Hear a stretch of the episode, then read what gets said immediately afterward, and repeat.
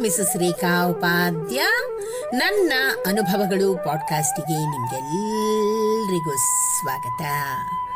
ಬನ್ನಿ ಸ್ನೇಹಿತರೆ, ಇವತ್ತಿನ ಈ ಹೊಸ ಸಂಚಿಕೆಯಲ್ಲಿ ನಾವು ಮೋಕ್ಷಕ್ಕೆ ದಾರಿ ಯಾವುದು? ಇದರ ಸಲುವಾಗಿ ಕೆಲವೊಂದಿಷ್ಟು ಮಹತ್ವಪೂರ್ಣವಾದ ಅಂಶಗಳನ್ನ ಹಾಗೂ ಮಾಹಿತಿಗಳನ್ನ ಇವತ್ತಿನ ಈ ಸಂಚಿಕೆ ಮೂಲಕ ಕೇಳಿ ಆನಂದಿಸೋಣ ಹಾಗೂ ಕಲ್ತ್ಕೊಳ್ಳೋಣ. ಸ್ನೇಹಿತರೆ, ಮನುಷ್ಯ ಜೀವನದಲ್ಲಿ ಮೋಕ್ಷಕ್ಕೆ ದಾರಿ ಯಾವುದು? ಮನುಷ್ಯ ಜನ್ಮ ಬೀಜವಿದ್ದಂತೆ, ಬೀಜದ ಮೊದಲು ಗಿಡ ಮರವಿದೆ, ಬೀಜದ ನಂತರವೂ ಇರಬಹುದು. ಆದರೆ ಬೀಜವು ಮರವಾಗುತ್ತೋ ಇಲ್ವೋ ಎಂಬುದು ಬೀಜದ ಸಾಮರ್ಥ್ಯವನ್ನ ಅವಲಂಬಿಸಿರುತ್ತೆ. ಬೀಜವು ಮೊಳಕೆ ಒಡೆಯುವ ಸಾಮರ್ಥ್ಯವನ್ನು ಹೊಂದಿದ್ರೆ ಅದು ಸಸ್ಯವಾಗುತ್ತೆ ಮತ್ತು ದೊಡ್ಡ ಮರವಾಗುತ್ತೆ. ಮತ್ತೆ ಬೀಜಗಳು ಹುಟ್ಟುತ್ತವೆ, ಮತ್ತೆ ಮರಗಳು. ಹೀಗೆ ಬೀಜ ಮರಗಳ ಚಕ್ರ ತಿರುಗುತ್ತಲೇ ಇರುತ್ತವೆ. ನಮ್ಮ ಜನ್ಮಗಳು ಕೂಡ ಹೀಗೆ, ಸ್ನೇಹಿತರೆ.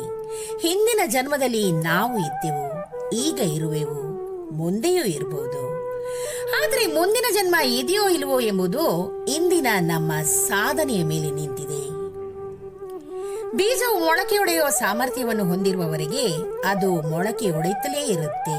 ಮೊಳಕೆ ಒಡೆಯುವ ಗುಣವಿಲ್ಲದೆ ಇದ್ರೆ ನೀವು ಎಷ್ಟೇ ಮಣ್ಣು ಸುರಿದ್ರು, ಎಷ್ಟೇ ನೀರು ಸುರಿದ್ರು ಕೂಡ ಅದು ಮೊಳಕೆ ಒಡೆಯೋದಿಲ್ಲ.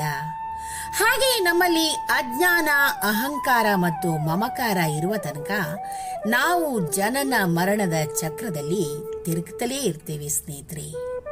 ಇವು ನಮ್ಮಲ್ಲಿ ನಾಶವಾದಾಗ ಸ್ವಾಭಾವಿಕವಾಗಿ ನಾವು ಪುನರ್ಜನ್ಮದಿಂದ ಮುಕ್ತರಾಗ್ತೀವಿ.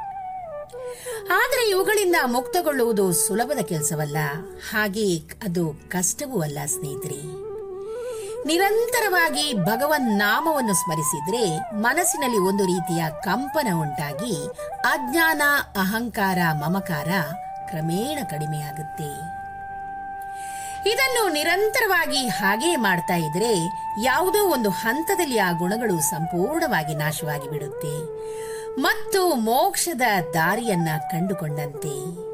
ಆದರೆ ಅಲ್ಲಿಯವರೆಗೆ ಕಷ್ಟಪಟ್ಟು ನಾವು ಸಾಧನೆಯನ್ನ ಮಾಡಲೇಬೇಕು. ಎಷ್ಟೇ ಅಡೆತಡೆಗಳು ಬಂದರೂ ಕೂಡ ಮಾಡ್ತಿರ್ಲೇಬೇಕು. ಶ್ರೀ ಕೃಷ್ಣಾರ್ಪಣಮಸ್ತು ಸ್ನೇಹಿತರೆ, ಎಷ್ಟೊಂದು ಸುಂದರವಾದ ಹಾಗೂ ಅದ್ಭುತವಾದ ಮಾಹಿತಿಯನ್ನ ಇವತ್ತಿನ ಈ ಸಂಚಿಕೆ ಮೂಲಕ ನಾವು ಕೇಳಿ ಕಲ್ತ್ಕೊಂಡ್ವಿ. ಈ ಒಂದು ಉತ್ತಮವಾದ ಮಾಹಿತಿ ನಿಮ್ಗೆ ಇಷ್ಟವಾಗಿದ್ದಲ್ಲಿ ದಯವಿಟ್ಟು ಇದನ್ನ ಲೈಕ್ ಮಾಡಿ, ಶೇರ್ ಮಾಡಿ ಹಾಗೂ ನನ್ನ ಪಾಡ್ಕಾಸ್ಟ್ ಅನ್ನ ಫಾಲೋ ಕೂಡ ಮಾಡಿ ಸ್ನೇಹಿತರೆ. ಧನ್ಯವಾದಗಳು.